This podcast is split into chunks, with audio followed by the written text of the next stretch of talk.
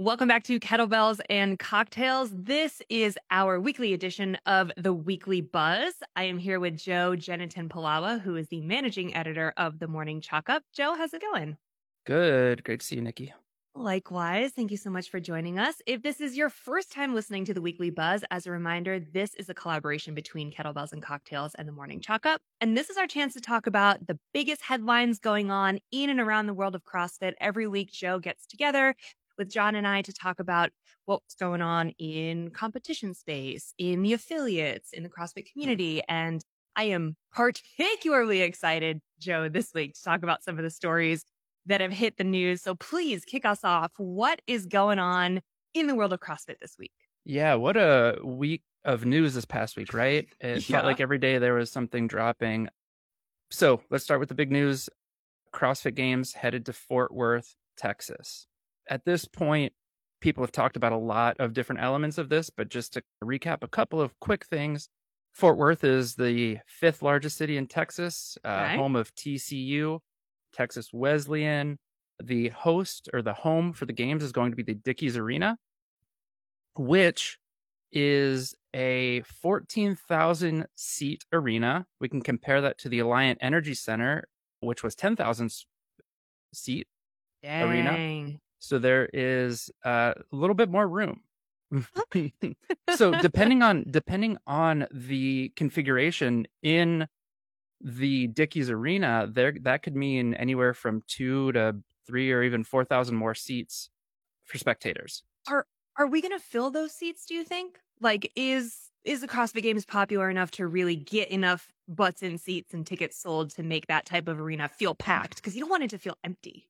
So for the last couple of years, the Coliseum in Madison sold out. You were still able to get seats through like StubHub and on the resale market until this year.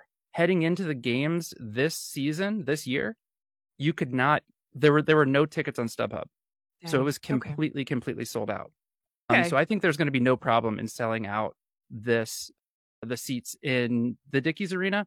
And I think that's going to translate to, it could translate to hundreds of thousands or, or potentially millions of dollars in revenue for for CrossFit. Um, and is the Dickies Arena the type of place where we could host everything indoors? Because Tejas in the summer does not sound fun. That'd be honest. Thank you for bringing that up. Dave Castro was on the Mike Ritland podcast over the weekend. I'm um, not sure if you saw this, but they recorded it before that announcement was made that that the games are moving to Fort Worth. But in the interview, Castro said that 95% of the tests at next year's games will be indoors. Okay. So that does leave some outside potentially. Or he could be alluding to maybe an aquatic event like an indoor pool. Oh, TCU yeah. has both indoor and outdoor aquatic centers that could be of use. This is all speculation, of course. That could be but he said 95% of the test will be indoors.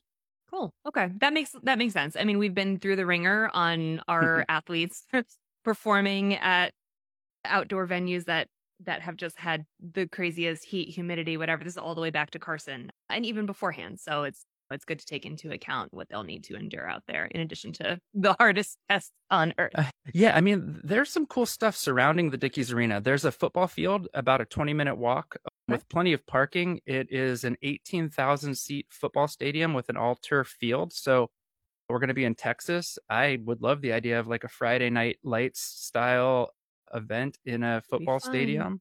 There's a big river trail complex that runs through the city. So there's a possibility there as well. Like I said, Dave said 95% of the test will be indoors. There's still some things that we're waiting to find out. We don't know about the age groups, the teens. We don't know about the adaptive divisions. Mm, we saw that the schedule has us in Fort Worth August 8th through the 11th. That's four days. That's four that's days. Not, that's... that's not the seven, eight day CrossFit games that we're used to. Yeah. Another thing that I picked up on that podcast in Castro's interview was he teased the idea of a new format. He said it mm. twice. He said new location, new format. So I don't know if that's referring to not hosting the age groups in adaptive at the same time. We don't know. Rumors are flying around the the space. I don't know if you've heard any.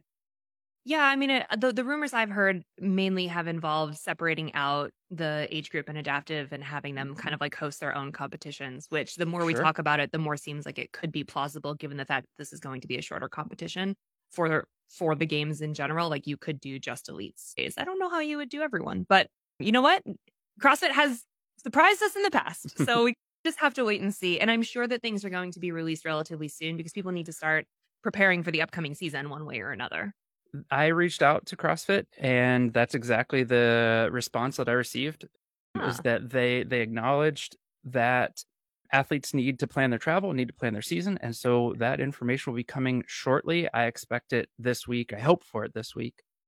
Some of the rumors, though, have suggested that maybe the legends would be handling the Masters, maybe Cool. teen, maybe the teens would be at the Pit Fitness The Ranch at some point. Maybe WheelWOD would handle the adaptive competition. Again, these are this is all speculation. I can't say one way or the other about any of those, but that's what I'm hearing. Yeah, it could be really cool to put a little bit more power into the hands of organizers and competitions that have really paved the way for those particular groups and they they know what they're doing, they have a lot of clout, they they have a lot of experience. So that could be cool. I am excited Yeah. to see what what happens there. And there, I, I think that there are are pros and cons, upsides and downsides to True. all of these different formats. The possibility of new and different sponsors, the possibility of putting all of the spotlight on different age groups and things, balancing that against maybe it's not at the big show. So a lot to consider, and I'm sure we're going to have plenty of time to discuss Yeah. all of those in the coming weeks. Yeah, agree. Lots of pros and cons. I personally feel like I hope every show becomes the big show in and of itself because I don't. Mm. What the, re- the one of the reasons I like it all together is because then it really feels like the spotlight is or should be equally on everyone at the quote unquote big show. But if we can get enough eyeballs and enough interest around these other events that really showcase other athletes and what their capabilities are, then it could be wonderful for everyone. So we'll Yeah. see. We'll see. I could talk about this for like 10 hours, Joe, but what else is going on? Yeah, before we of competition. Yeah. before we get to the 2024 season, we have to close out 2023, and that means next up the Rogue Invitational. Uh, yes. So the roster's set. We're going to Okay. talk about that in a second, but I want to talk about the prize purse. now, the Rogue prize purse is the highest outside of the CrossFit Games. What? The highest. Yeah. So it's really interesting how Rogue does it. They initially invest a million dollars in the prize purse and they buy Bitcoin also, $275,000 worth of Bitcoin at $16,000 per coin. Wow. As- I barely understand what that means, but it sounds like a lot of money. I also barely understand cryptocurrency. I barely understand currency, let alone cryptocurrency. but but my understanding is that Bitcoin goes up in value, and as it goes up in value, the price purse grows. So there was an initial investment. Any growth to that Bitcoin adds to the purse and pays out at the time of the end of the competition. In addition to that, Rogue adds in uh, an amount of money, five dollars per ticket sold, 10% of registration fees. They add money in from t shirt sales and the sale of shoes at roguefitness.com. They promise a minimum of 1.275 million for the prize purse, but currently it's almost 1.5 million. Dang. Yeah, the way that gets paid out is a quarter of a million to the winner, almost a quarter, about a quarter of a million to the winner. And what is really cool is Rogue pays all the way down to 20th. So they pay the top, they they they pay um, a sliding scale down to ninth place, and then spots 10 through 20 right now it's set at about six thousand dollars each. Is that everyone?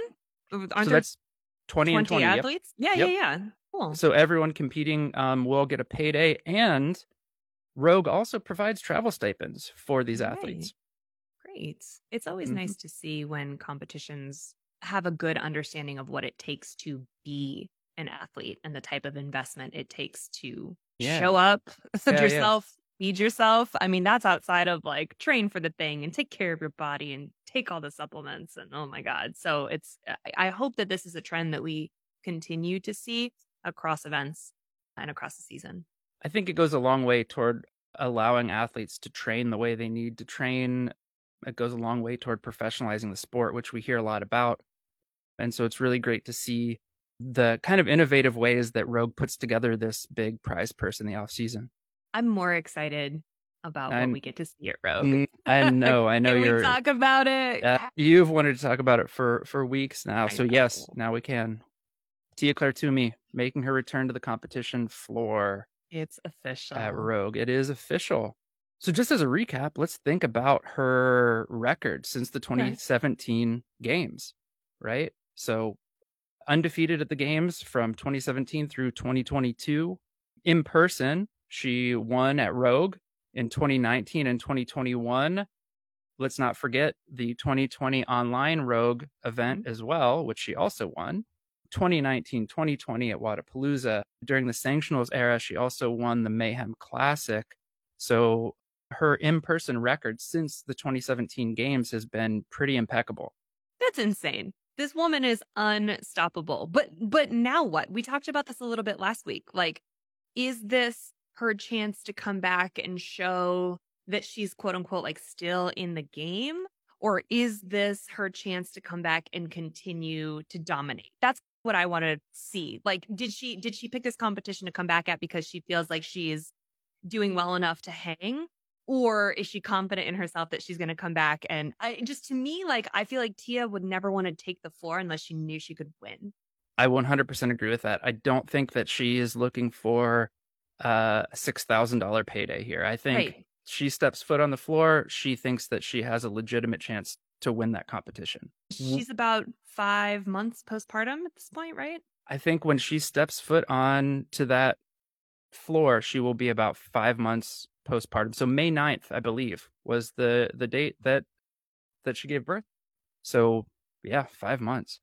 Now, I don't think it makes any sense ever to really compare ourselves, us lowly everyday humans, to the likes Wait, are you going to make a comparison of your own athletic abilities and Tia Toomey's? I was not. So it is funny that I was going to compare my own postpartum journey to hers, but I think just as a woman, it's it's wild to think like at five months postpartum, I'm I'm barely at the gym lifting like 50% of what I used to lift and do because it's a really slow build back for most people, depending on how your pregnancy went, how your birth went. Yeah. And so it it is just an insane accomplishment for her to step out onto the floor. And she's truly paving the way and setting an example for women who want to see that type of resilience. I think it's beautiful and wonderful. And and I also think that she makes a really beautiful statement in saying that her way is not the only way. There's yeah. a lot of like weird a lot of weird mom stuff that happens out there online where it's like some people mm. are like, mm-hmm. look at how amazing she is, she's doing it. And someone are like, that's not normal. We all she can't be expected to like do whatever at five months. And and all of it is valid. But I do think that the good outweighs the bad and watching her journey and watching her set her goals and her succeed in her goals. And that is what's really important.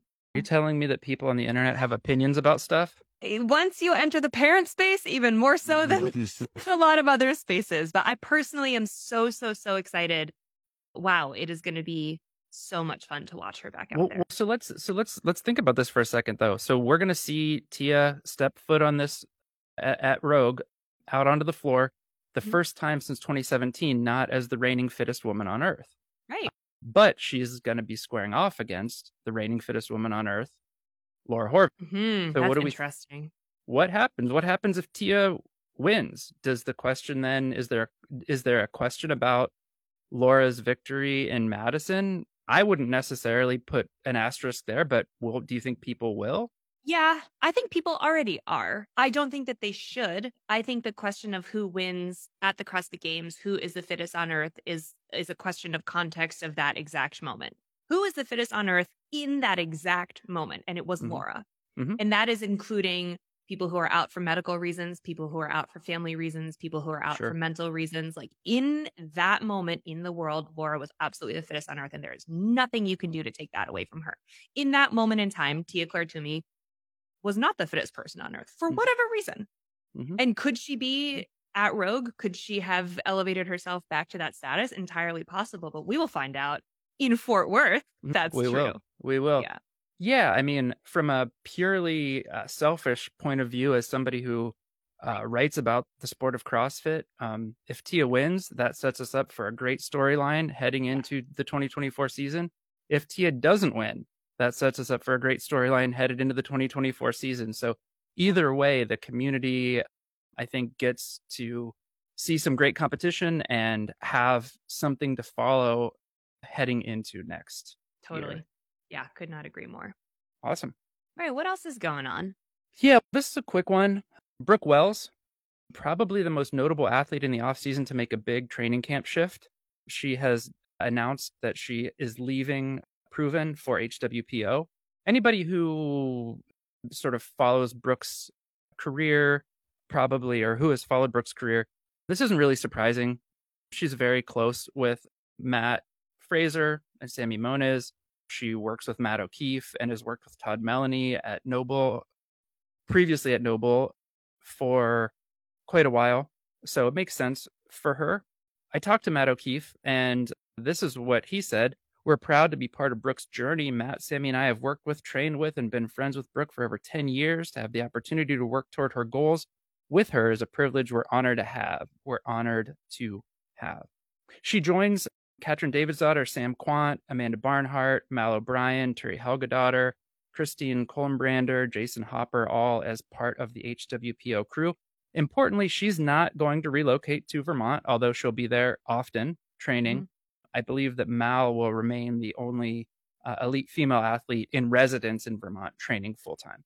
Okay, that's interesting. Yeah, eh, you're right. It doesn't it doesn't strike me as super surprising. And also I just think everyone up at that elite level is so close across the board that you could have named a, a number of training camps and be like, yeah, that makes sense. She's got friends over there, she's doing stuff over there. So it's it's interesting to watch these athletes bounce around eh, and understand their trajectory season over season based off of yeah. who and who they're training with and where and how and and that'll be really exciting. Brooke definitely has a an insane legacy, and I think she's only getting better. So it'll be eight, eight time time veteran, major comeback after the injury, and still a lot left in the tank. A lot to see here over the next For season. Sure. So um, lots happening on the competition side of things. Lots happening on the competition side. Dude, We did not have as many affiliate stories to report on last week. We've got some great stuff coming up this week. One thing that was very cool and affiliate owners and gym members can both benefit from this. There are some some phone calls, some meetings last week between the CrossFit affiliate teams, affiliate owners, and a company called TrueMed. Mm-hmm. And mm. TrueMed works to help integrate gyms' payment flows, but specifically what they were working on was using health savings accounts that people have as part of their benefits packages for their work to pay their gym memberships. So cool. So health savings accounts is, is pre-tax money, sometimes matched by your employer. So sometimes it's it's part of your own compensation and matched by your employer to be used for medical expenses and health and fitness and things like that. And TrueMed is able to work with affiliate owners to and doctors to have athletes use that HSA money for their gym fitness costs it's huge. Anything that we can do to lower the friction of getting people into gyms is enormous. And we know that one of those big friction points can be the cash flow. Yeah. It means that a gym uh, can help keep money in their members' pockets while not losing any revenue themselves. That can only help with retention. For sure. That's great. And as I understand it, not an expert, so I'm sure I'll get messages about this, but as I understand it, this is sort of the way of the world in many European countries hmm. where going to the gym and taking taking a proactive role in your own health and wellness is in fact in some ways sort of sponsored or subsidized yeah. by the government. So it's cool to be getting on that train finally. Yeah, there. there we go. Getting there at least. there we go. cool. Joe, thank you so much. This was a wonderful wrap up on all things CrossFit, mainly competition this week, but also in the community and the affiliate side. I am so excited to see. I know we're in the off season, but it just feels like we're in competition mode right now with everything that's coming up in all the news recently. So I'm really excited to see how it all shakes out and keep us posted because I'm sure things will be coming in. If you guys get more details between now and the next weekly buzz, what is the best way for people to keep up with all the latest headlines? Of course, check out the Morning Chalk Up on Instagram and morningchalkup.com. Awesome. Joe, thank you so much. And thank you guys for tuning in. We will see you next week on the Weekly Buzz.